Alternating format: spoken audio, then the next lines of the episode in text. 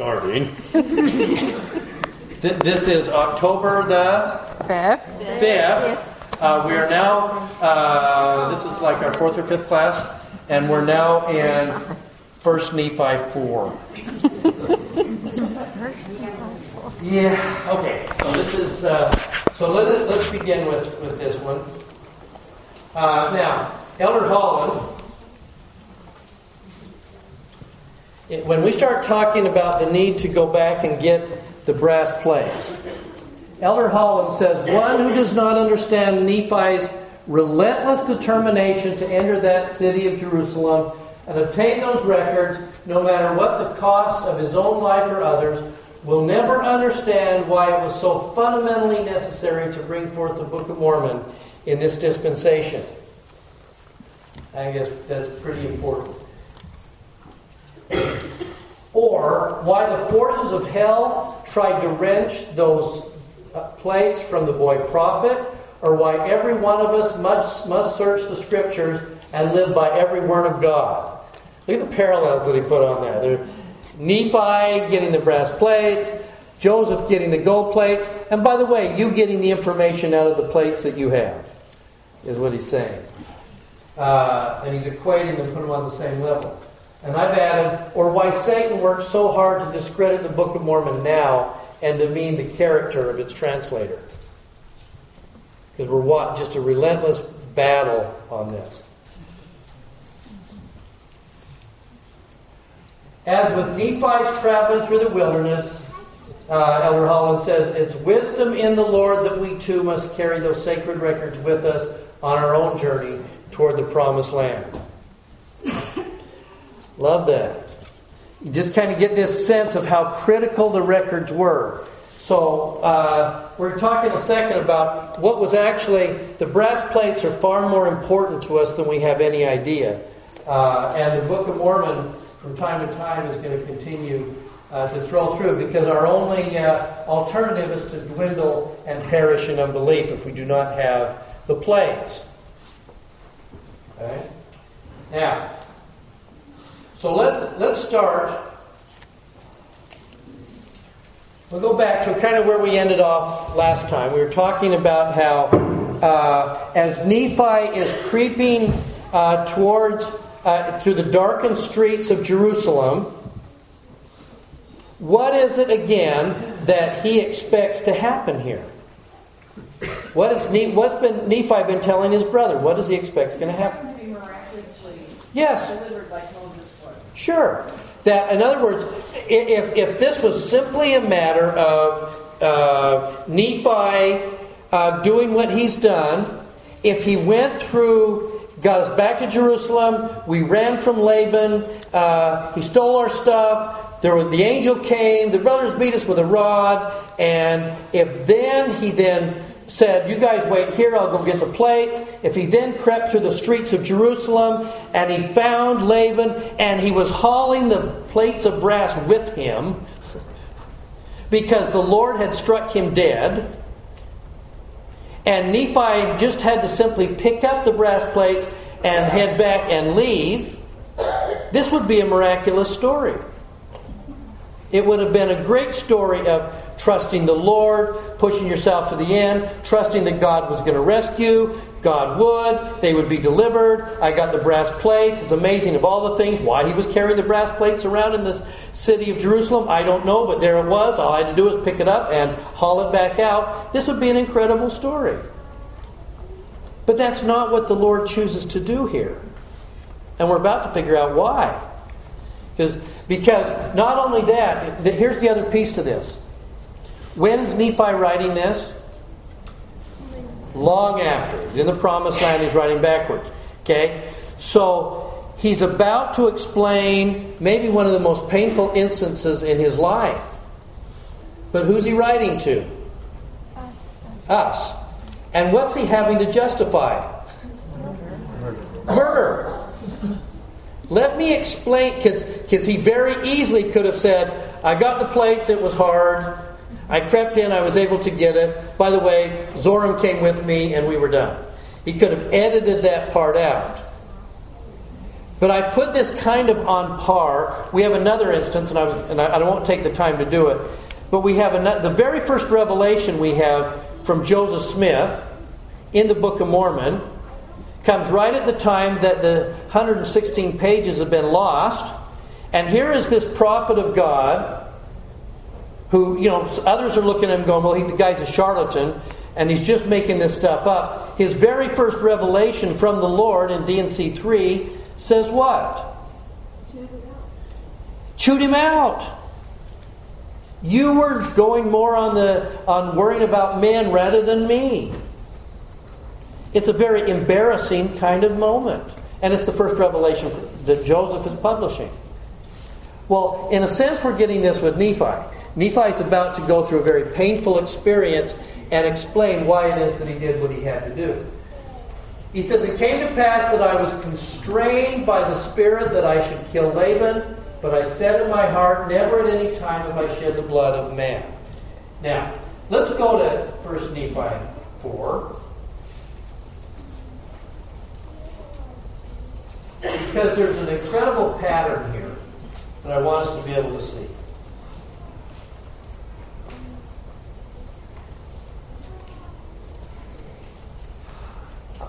And of course, uh, I, have mentioned before uh, to, to, this class that I'm fascinated by this verse.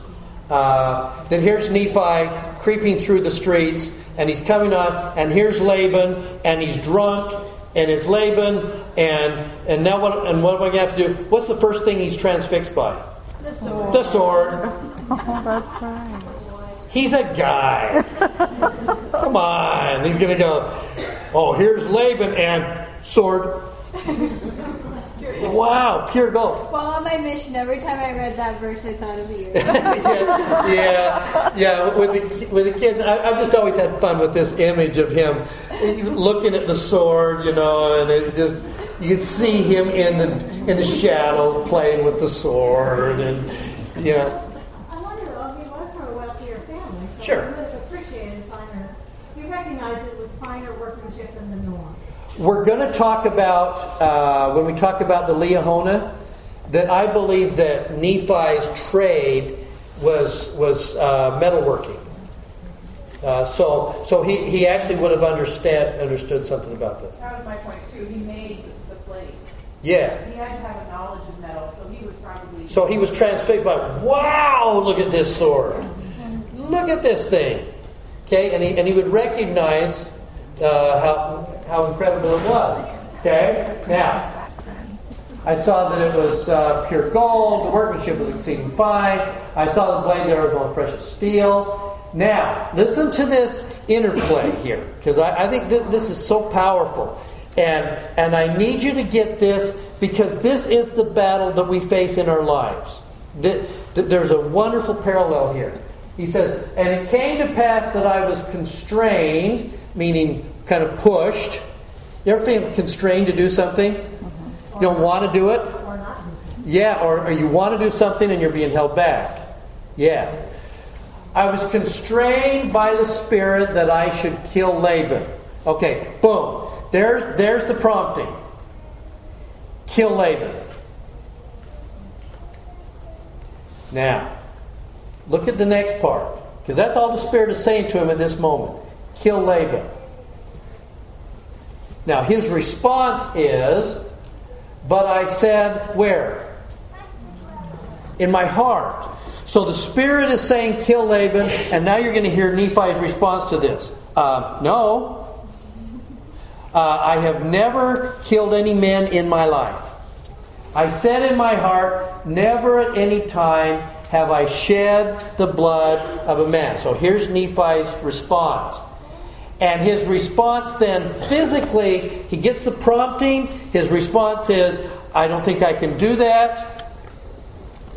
And his response is to what? Shrink.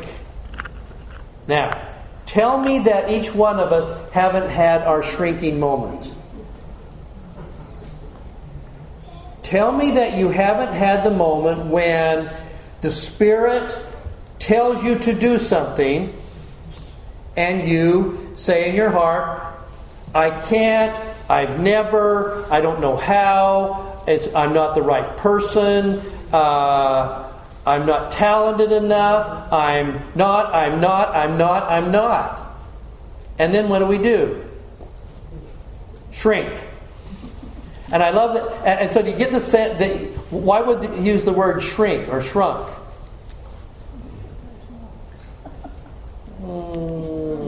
You get this, mm, and we, we, we pull back, we become smaller, we shrink. Now, there's my question what do you do at shrunk moments? How do you handle your shrunk moments?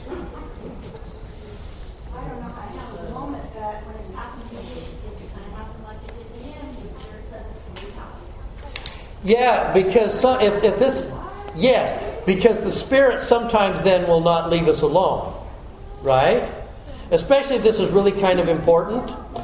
So you get this, you get this. Here comes the prompting, our response. No, I've never done that, and then we shrink, we pull back. Sorry, Bishop, I'm not capable. I mentioned that to a, to a lady this week. It's, it's one of those little questions that I have uh, in my office with somebody that uh, has some kind of anxiety and they remember the church. I have my little uh, defining moments, which is so, how do you do with talks in church, talks in sacrament meeting? And, and one lady this week is like, no, no, no, no, no, no, no, no, no, no, no, no. I mean, I, I don't talk. I don't talk. Okay? You think of any other shrink moments we might have?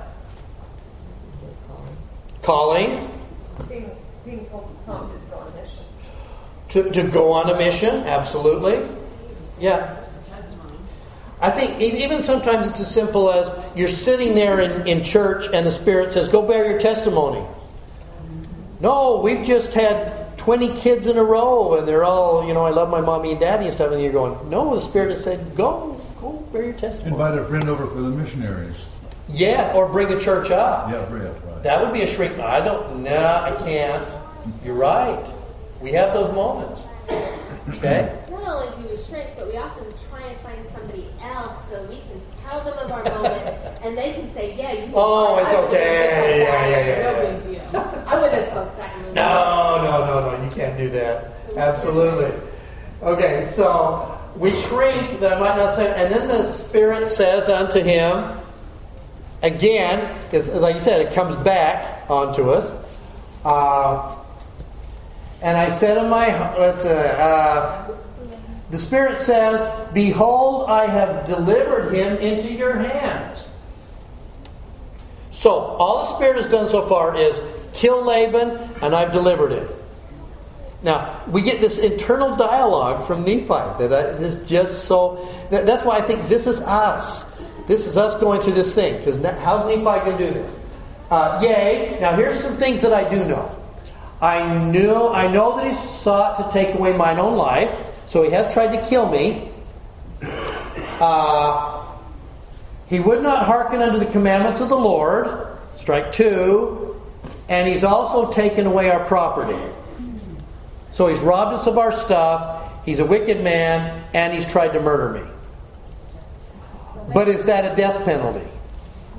And is that a death penalty to cut off the head of, a, of an unconscious man? Under the law of Moses? Uh, how about under the law of Moses? I think. So now he's having to go back on what do I know? And there are some provisions here. But the Lord is going to up that by one more, right? So here, uh, let's up the ante. Then it came to pass that the Spirit, by the way, I've got us, I've got him in, the Spirit in purple and his words in blue. Except I didn't do it on this one. Came to pass the Spirit said unto me, Slay him, for the Lord hath delivered into thy hands. He repeats it. Uh, Behold, he's going to give me one more piece of information. The Lord slayeth the wicked to bring forth his righteous. It's better that one man should perish than a nation should dwindle and perish in unbelief. Ah. But I'm still having to do something I really, really, really don't want to do. Now, he's going to do a very important thing, though, at this point. And this, I think, is the this is what turns it. He's going to do what? I remember. President, you scratching your head? I just, that verse 14 where it says, Nephi heard these words, to me, if, all this was communicated by Fox previously, Yes. I could see where he'd be very hesitant. Are you sure? Am I having the right thought? Yes. But it says that he heard these words. To me, that means they were audible, and to me, that Yeah. coming from a source that I could believe. And I think that's what he's remembering. Remember, we talked last time about the fact that when, when Nephi was trying to make sure he didn't rebel like his brothers, remember, he has some kind of revelation with the Lord who says, You're going to be righteous and you'll end up being a ruler over your, your brothers. Blessed art, art thou. It's in 2. Um, but, he, but he still has to remember those words. Now, this remembering and forgetting, I think is the key to us being able to do hard things. To having to push ourselves. And the question is, what do we remember? What do we have to be reminded of? Uh, if we're going to, let me jump over to. Um,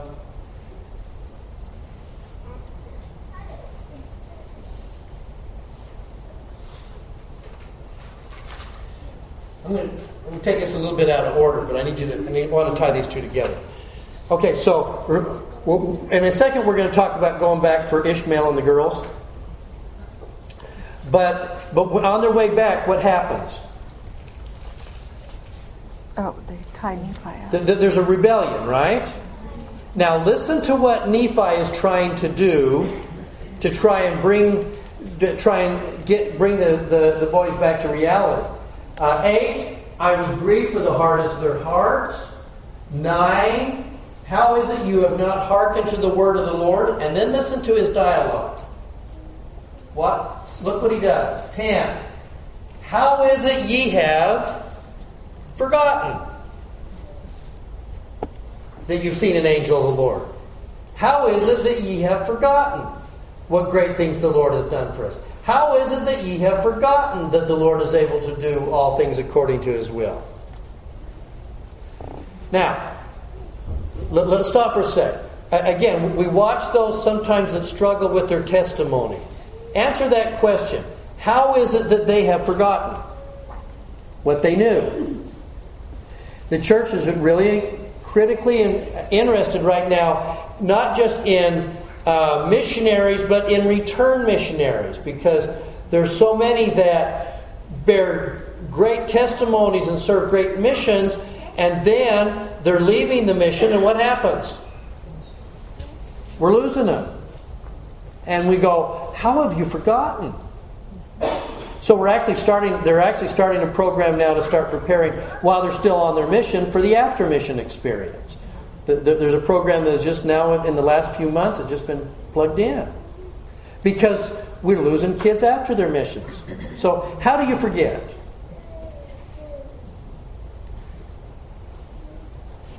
I tend to get, forget when I get offended at something. When you get offended, so what is there about being offended that might cause you to forget what you know? It's because it's because that happens a lot. Right, I get cranky and I, you know, start dwelling on the negative instead of remembering all the good things God's Ah. all the things that hasn't happened, quite like I thought they should. So when we get cranky and angry, does that eclipse the things that we know?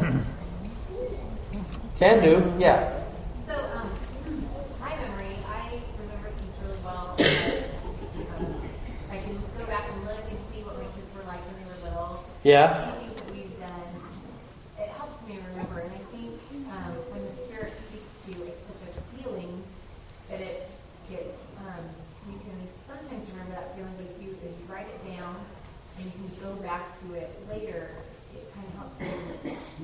Feelings. Yeah. Isn't it fascinating that if you think about this, though, at those moments when we're feeling the Spirit, don't you almost have a sense that says, I would never forget this? Mm-hmm. This has changed me. I am, I am so filled with the Spirit. I'm listening to this conference talk. I'm listening to an apostle. I read this thing in the scriptures. I had this experience in the temple. I could never, ever forget or lose what I'm feeling right now. And then we do. And it's forgotten. Yeah. They're on the mission, they're 24 7 controlled and monitored. Yeah. By the mission president. Uh, the protocol, the uh, communication is intense, and they step out of it. and suddenly they don't have all of that stuff. And it's in, in that in that experience. And again, I've talked to these guys that, I, and then they'll say, "Well, I'm not sure what I believe." Well, you knew it. Well, but now I'm not sure. In other words, my doubts are eclipsing what I know, eclipsing the light. That's what I, yeah. I think it boils down to is just pride and where our heart is at the time. Because if we haven't maintained our relationship with the Savior, it's easy just to let our own thoughts and our own desires and our own whatever, and then we have selective memory. Yeah, we do, and, and I think that's where the that's where the that's where darkness begins to eclipse the light. It begins to cover that up. Yeah. Um, my own daughter is struggling with this. I can come back from her mission, and she'll call me and she'll go, "I don't feel like what I'm doing Yes. is enough." And I told her, um, she's recently married. She's like, "That's so stressful." Anyway, so I said, when you get up in the morning and you get ready and eat your breakfast, you're doing what God wants you to do Yeah. You are cleaning that back for. When you are going to your classes, you are in the right place in this, but it's the, it's the world. Basically, I think it's our day-to-day lives that make us forget. Like this morning, I did with my son. I was like, hello, hello, Holy Ghost, and it was nice. You know what I'm saying? And you think, okay, forget it. Forget it, I'm done. Yeah, and, and, and listen to the words. Listen to the words.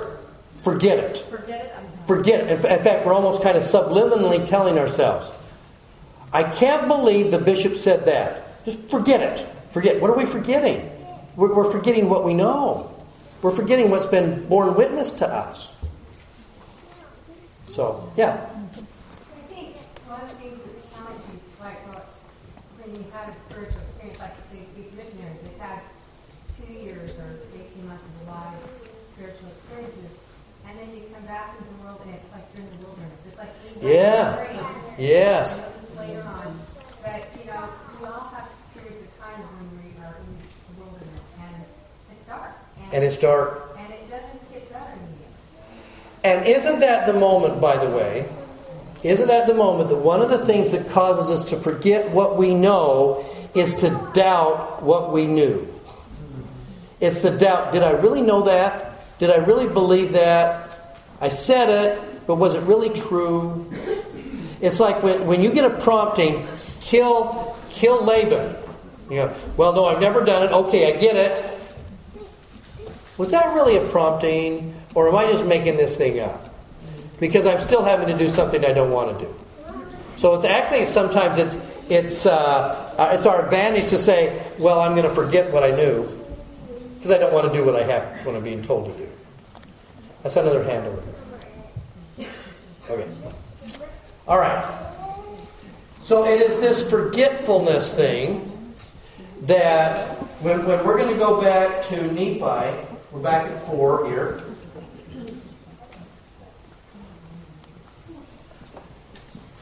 Uh, Behold, the Lord has delivered into your hands. Uh, he can say, uh, uh,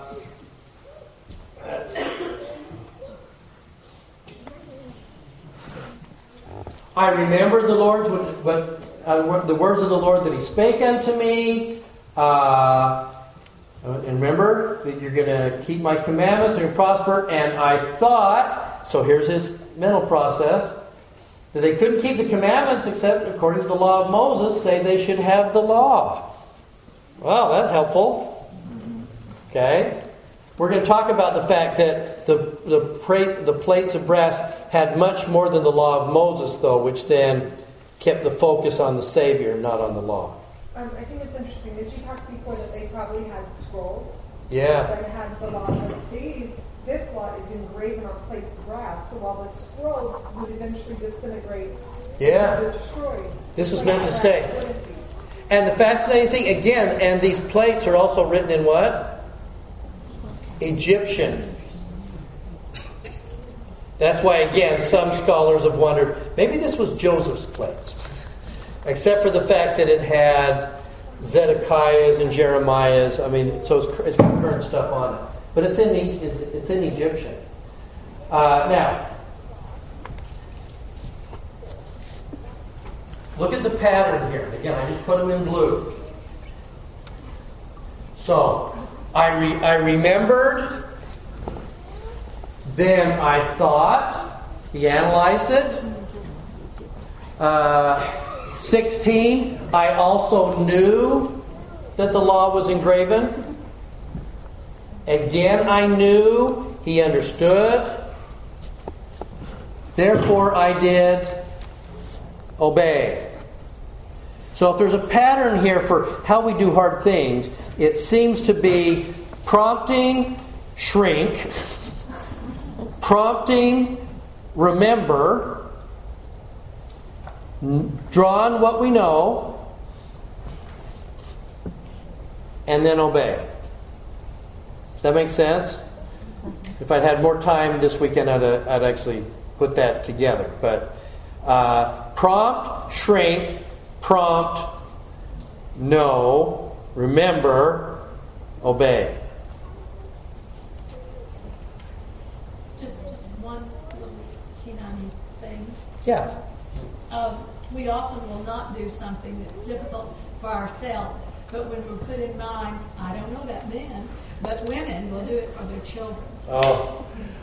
As, as, as a therapist, I found that little thing of guilt that I can use to my advantage to help people do things, which, uh, well, you know, uh, I, I'm having a hard time like taking my medication or something like that. Okay, how about you do it for your kids? Okay. I'm not above using that kind of manipulation and, guilt. But because you're right, there is an element there that sometimes we, Nephi may not be willing to do it for himself, but I'll wait a minute. These are my, for my kids, for my posterity. Okay, I'll do it for them. Isn't that funny how we'll do that? Yeah. Did you on purpose put where highlights as you say color is forget and shrinking? Because I think when we forget, Yeah. we do shrink. Yes, I did. I think that's our response. And I shrunk. That, that, that's a good way to put it, right. Or worry. The, the, maybe worry would be a good way to say sh- shrink, yeah. Because that's going to be our response. So, so a- a- a- if I could button this with anything, it would be this Nephi shrunk. so do we. And he did it anyway. It's all right to do things having shrunk at some point or recoiled from what we were not sure we could do. Yeah.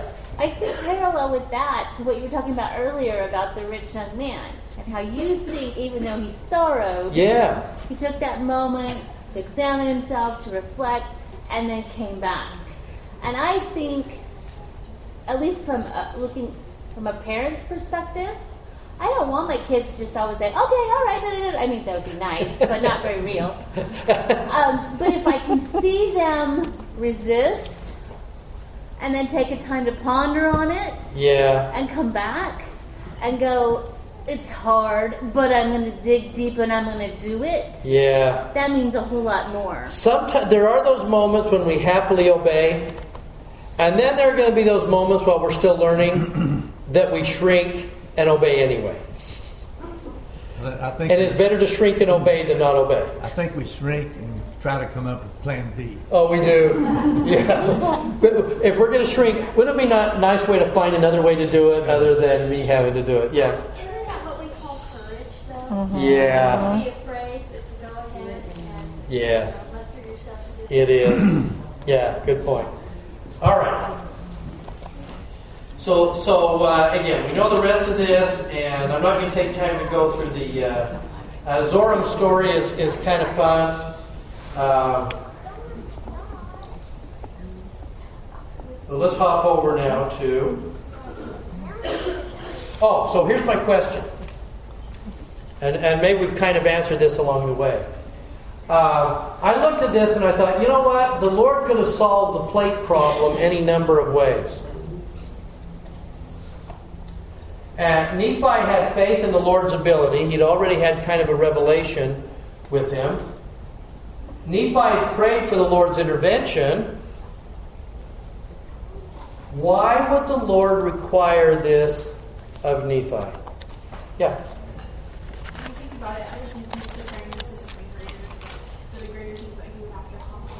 Yeah, I I think so too. Like Yeah. Abraham. It, it, it almost comes to Abraham, yeah. Well, that's what I was just saying. Isaac, yeah, there's nothing he's gonna obey no matter what.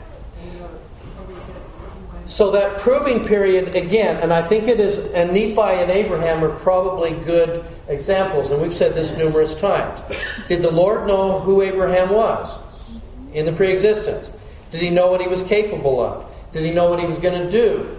Did he know what he was going to be accomplishing? Did he know? He knew, he knew him completely. Then why, then why test him and why prove him? He would know. so that he would know.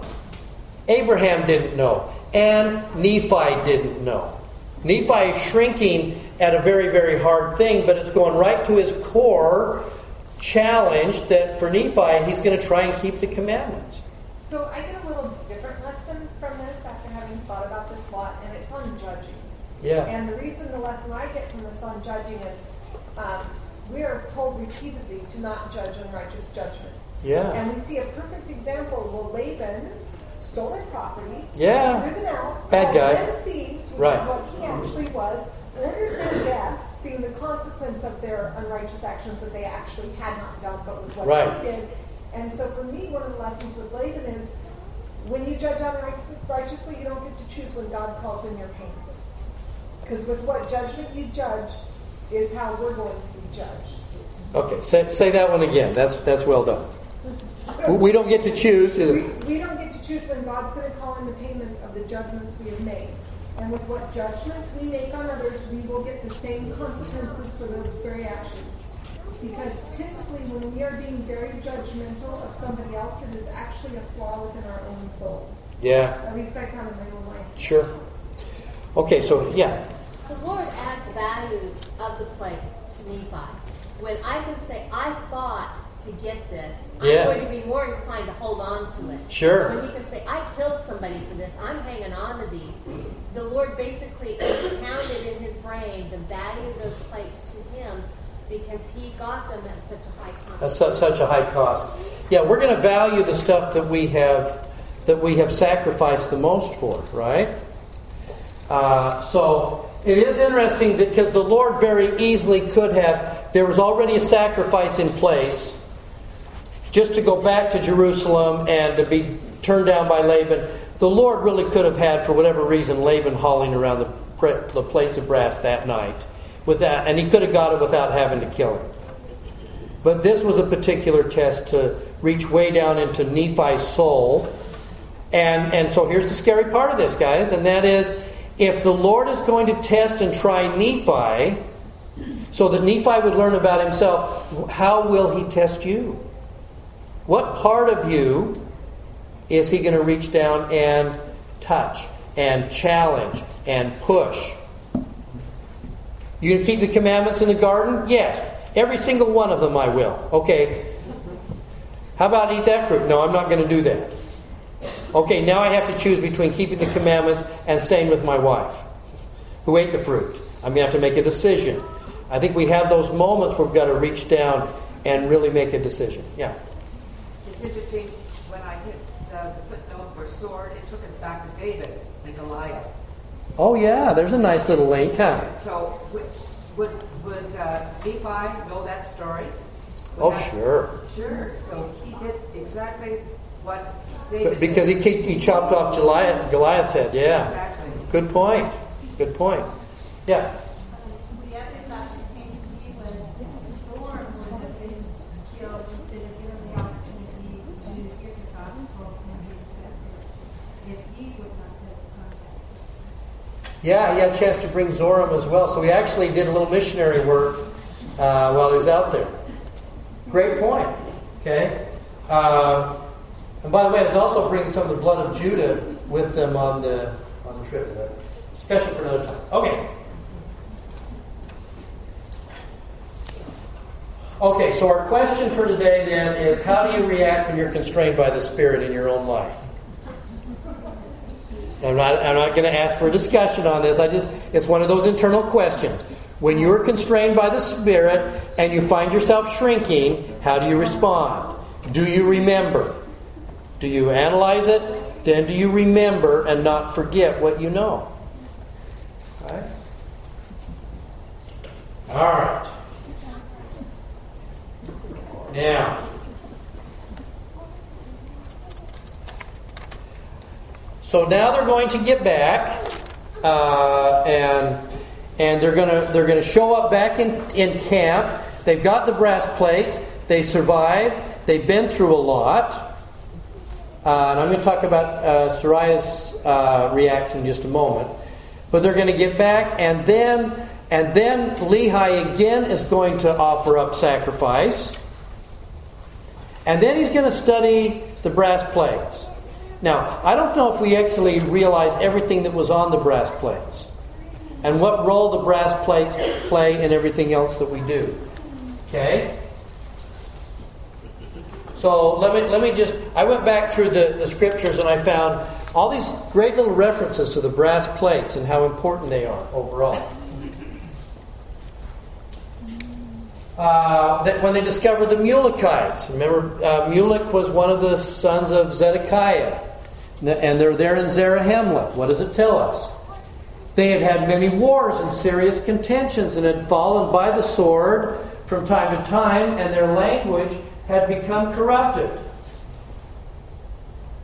And they had brought no records with them, and they denied the being of their Creator. And Mosiah nor the people of Mosiah could understand them. Remember last week when we were talking about those that, that are leaving the church, the large sample, and that 80% of those that are struggling with the church and have left the church, a full 80% are either atheists or agnostic. In other words, they're often not leaving the church, they're leaving God. And it comes back to Nephi and talking about Laman and Lemuel. They knew not, they were rebelling because they knew not the dealings of that God who had created them. Why did they leave God? They become so disillusioned, as I talk to them, they become so disillusioned by and feeling betrayed by the church or by new information. And, and so often it's not understanding how God works. In other words, uh, I can't believe if it turns out that the Book of Mormon really did take place in Mesoamerica, it didn't take place in upstate New York, and I know there's some in the church that would disagree with that, but they're saying if that really is the case, how come Joseph Smith was running around telling everybody that it was in Ohio and it was in New He didn't know. So the understanding is God, a prophet should know these things. A prophet would understand these things. And what they don't understand is how a prophet has to learn and grow in their own knowledge and understanding. They don't get the entire gospel breadth of stuff dropped on them in one load. They have to learn and grow themselves. But when they run into stuff like that, well, a prophet wouldn't prophet wouldn't know about the priesthood ban, wouldn't know about the struggling with the, the, the priesthood that uh, for hundreds of years. A prophet should have known what was going on. Uh, so I'm not sure I can believe in prophets or God if because I expect prophets to think a certain way or do a certain thing or should know certain things. They don't know how God works with prophets. Well, if you can still be betrayed by God, doesn't that like logically say that must mean there is one? Or you wouldn't feel- Well, I think you know. I think I was betrayed by people who believed in God, and if they're that wrong, then I can't believe in a God who would. So I'll just throw the whole thing out. So I'm not going to believe in organized religion at all. I'll just be agnostic. I just don't believe God would do anything. And by the way, and so now I can throw away Jesus and his miracles. I can throw away all the magical stuff that's a little embarrassing anyway. And, and, and so it makes sense, it makes perfect sense to me that the Mulekites uh, would get there. They would be surrounded uh, probably by tribes of uh, Maya uh, down in that area. And they have their own beliefs about things. And so it would be easier to just start throwing away your belief, and they would forget what they knew. They would forget what they knew, except for the fact that they knew they still knew the law of Moses. Because we're going to find that there's some Deuteronomists that creep in, but that's a story for another time. Okay? But they they denied the being of their creator. So the so part of what the plates did was is that they taught the Nephites what? Who God is. Who God is and how God works.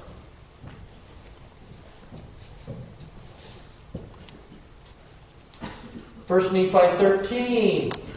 Uh, when, when Nephi's having his vision, he says, I beheld a book, and it was carried among them, and the angel said, Knowest the meaning of the book? I said, I know not. He says, It proceedeth forth from the mouth of a Jew. It was the Bible. I, Nephi, beheld it, and he said unto me, The book which thou beholdest is the record of the Jews. Contains the covenants of the Lord, which he has made unto the house of Israel. Uh, and it containeth many of the prophecies of the holy prophets. And then listen to this one. And it is a record like unto the engravings which are upon the plates of brass. The Bible is just like, in so many ways, the plates of brass, except for what? Save there are not so many. In other words, the plates of brass contain much more than what we have in the Bible. And by the way, we know that. What else do we know for sure was not in the Bible, but were in the brass plates? Yeah, and, and that would include Jacob 5 and the allegory of the vineyard and all of those kind of things. Zenock and Zenos and, and all of those guys. Joseph's prophecies in Moses. Hold on to that one. We're about to go there. Good, good job. Um, in other words, there is so much more from the prophets that was contained in the brass plates that never made it to the Bible. That's what he's. That's basically what he's saying. By the way, how come they didn't make it into the Bible? Because Nephi took them.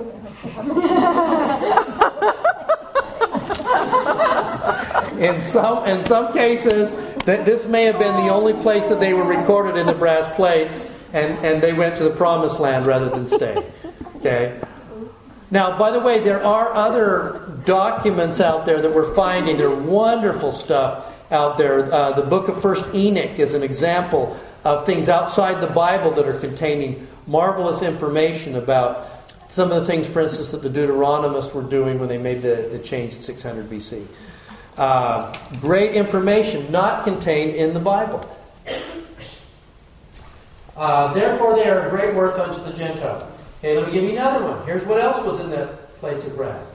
And the prophecies which Joseph, sold into Egypt, wrote, and there are not many greater. Remember all those prophecies of Joseph? Remember, remember when we searched through the book of Joseph? Remember that? Okay, we haven't got it. But do you realize that in the book of Joseph, which were apparently on the brass plates, he prophesied concerning who? Us, being the Nephites, and also probably us, and our future generations, and they are written on the plates of brass. Wow. So part of what we know is it contained the book of Joseph and his writings.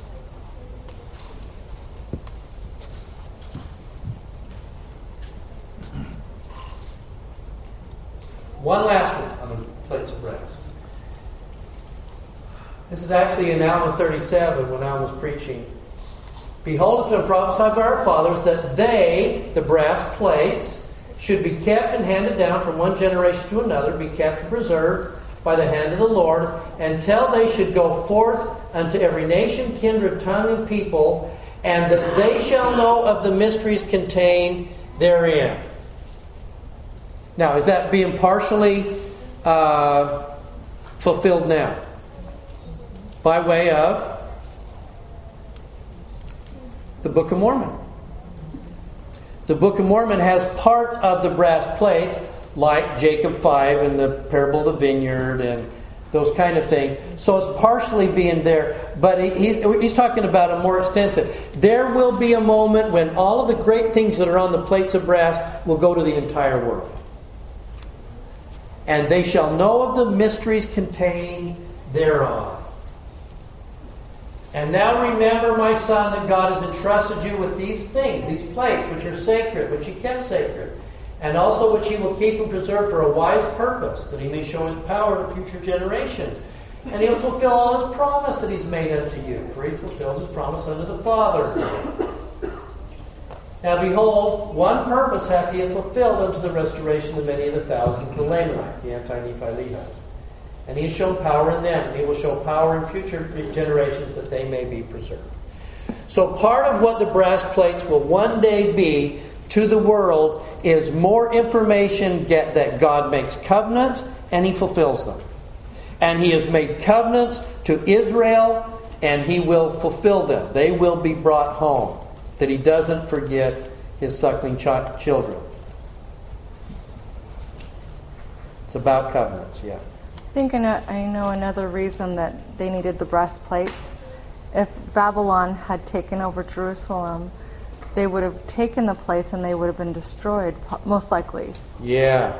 Yeah, so I don't know if you, you heard that. That why, one of the reasons that the brass plates had to go with uh, Lehi and his family is that we were within probably two or three years at the max of Nebuchadnezzar coming in and burning the, the, the, the city down, hauling everybody off in exile. And anything like the gold of, of the temple or anything like that, they were burning down and melting to use for other things. So you're right, the plates of brass wouldn't have survived the, the siege and the conquering of Nebuchadnezzar. Great point. Okay? All right, had to be done. All right, does that, does that make sense? So, so we get this sense that really the brass plate. So sometimes we talk about maybe if we'll just read the Book of Mormon, we're going to get what? The, the sealed portion. Remember that two thirds? We're really anxious to get the sealed portion of the Book of Mormon. Won't that be awesome? Yes, it will. We're looking forward to that. But, he, but in much greater volume will probably be the plates of brass all the stuff that's contained in there, the book of Joseph and, and all that, that, wow. How, how incredible will that be? What a thing to look forward to. Millennium's going to be a blast. It's just getting to the millennium that's the hard part. You got to go through the, you know, the tribulation and the second coming, and that's that's rough. But the the millennium will be awesome. Yeah. He would like to know where the place of brass.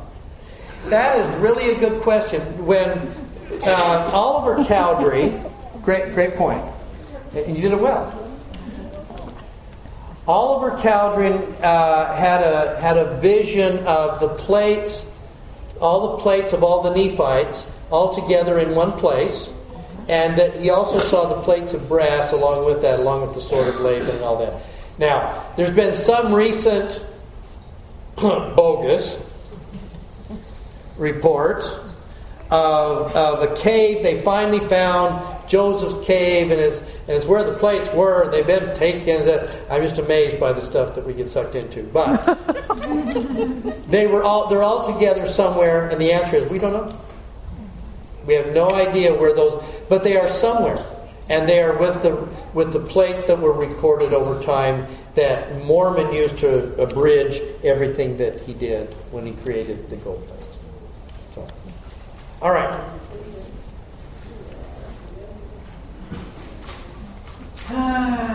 okay. Let's go to.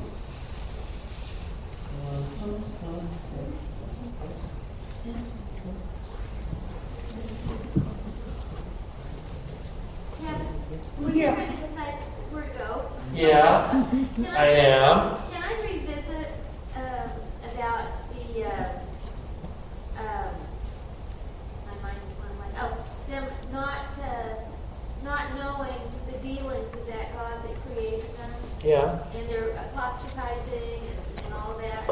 Um, I I realized I was sitting here thinking, you know, it just takes a generation or two for people to, to forget. To forget.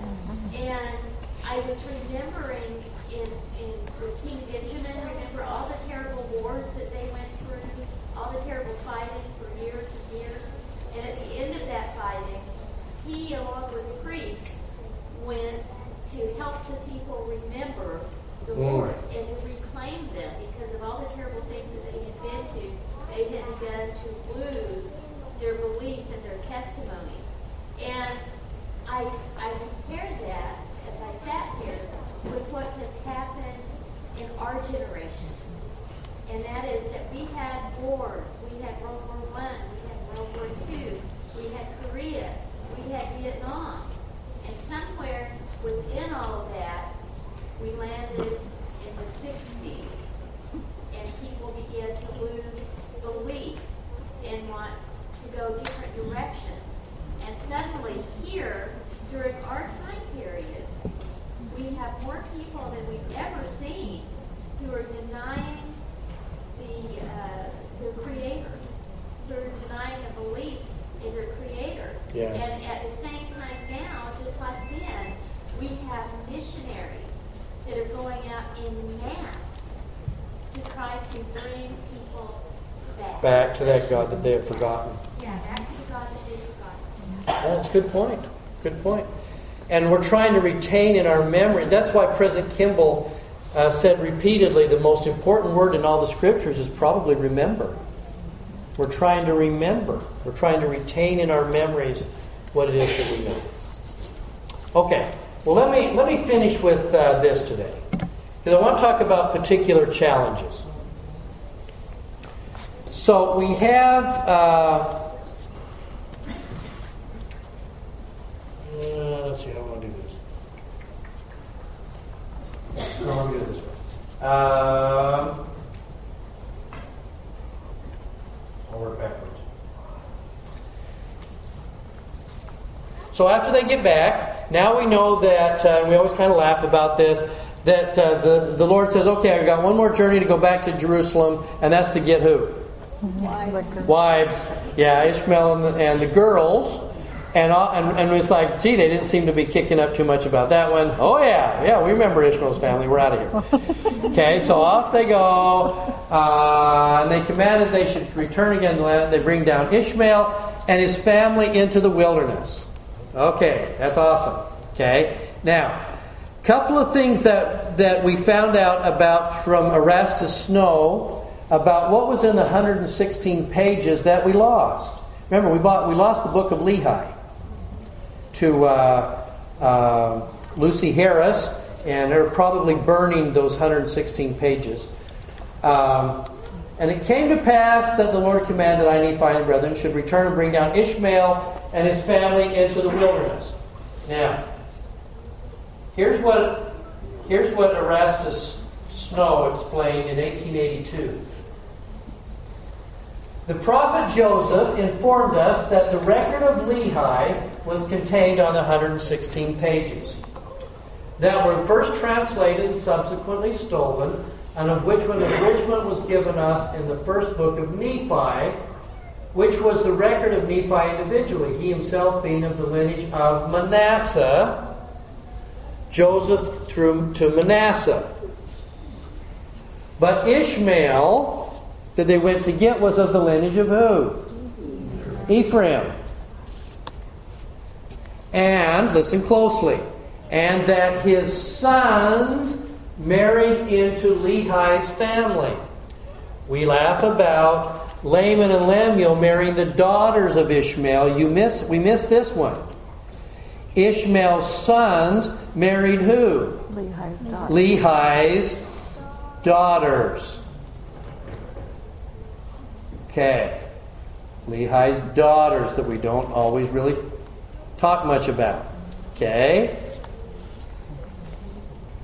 That is to say, it appears that Ishmael's sons were already married to Le- into Lehi's family because they married daughters. Okay, so now let me hop back up here. So you're saying that the, the sons were already married? Yes, yes. Hang on to that idea. Okay, And it came to pass. Now we're back in verse five, chapter 5.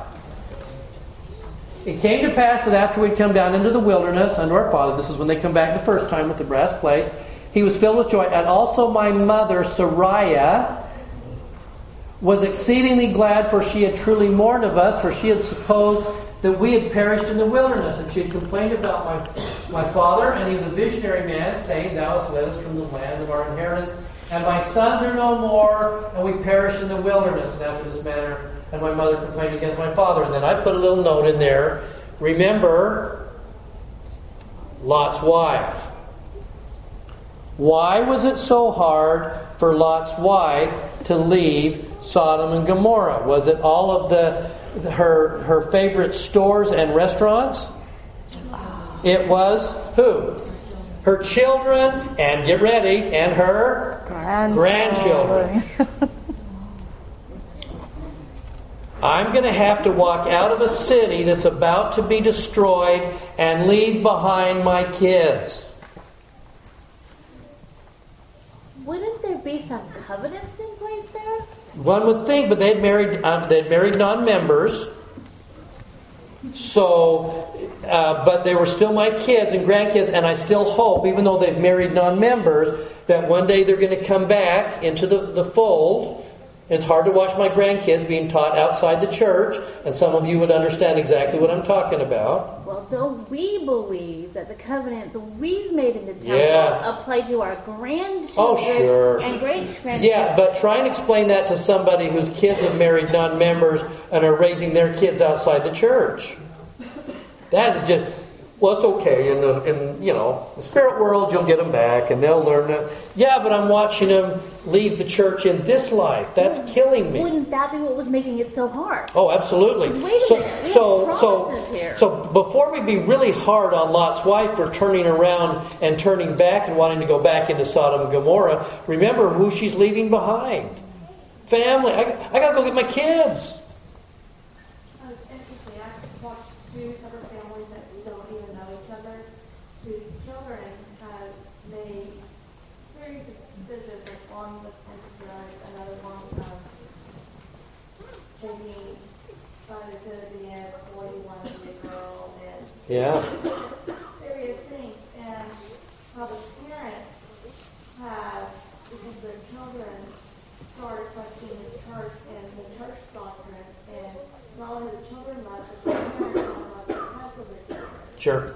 And, you know, and I, I thought a lot about that, because, you know, the decisions the children made, how it affected their parents, and they brought lost lives. Great point. Because it can do that sometimes, can it? Is, is that we're trying to. I watch, for instance, some wives are questioning the church because their husbands have left the church and are thinking, well, maybe if I just, maybe it's not true and it would actually make it easier if I went with him. Okay? Well, I just think it's a tougher thing when it starts involving our kids and grandkids. Okay? So now, now let's come back. So, what is that telling us about Sariah? Because we get on her and say, well, even Sariah complained. And even Lehi complained. As we just saw Nephi go through his trial of faith and to determine his testimony, Yes. this was hers. This is hers. Because you, as you read on, you know, she was changed. And Yep. that, this was her trial of fire. Yeah. When Nephi had to kill somebody, she had to almost lose her kid. Isn't it interesting that it's all it's almost like the Lord knows what he's doing. that he almost tailor makes experiences that we have or that life and mortality has a way of carving us right to the right to our core, our particular thing. And then do we still remember or do we forget? And I think this was I think this is Sariah's challenge. Because the, uh, Lehi's saying, we have to leave Jerusalem. I'm so, I've seen a vision. Jerusalem is going to be destroyed. I have to take the family and flee into the wilderness.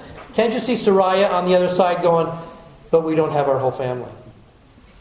And they're We're, we're taking our sons, but we're leaving, we're leaving my daughters and their kids behind. And I will say this, I think women, especially in their childbearing years, having to go camping really sucks and is. Yeah, that would be bad too. Yeah. By the way, I don't want to be in a tent out Then there. it actually would be on this, because she was having babies still. Yeah, she was. In the wilderness with no support, no help, and nowhere to go. Yeah, yeah, it's going to be a, be a hard life. But it's even harder if you've left half your family behind. So I just think it's fascinating that they will, and, and by the way, they actually went all the way back to Jerusalem and they got the plates and they left again with still without still getting the daughters. Oh, we're just supposed to go get the plates. See, couldn't they have done it all efficiently together? Go get the plates and the daughters. Well, they're male. They had a compartment. You think you think that's what it was, or male? It could. You're right. It could have been. See, we would have put that in. Yeah, So Sariah would be going. You know, Lehi. While we're there. And while they were there, they could have done that. They could have gone. Yeah, exactly. Good point. They probably had to make a quick escape. Yeah. Families and stuff, that would have been the family. Do you know what though? This is actually more. This would actually be more dangerous the second time.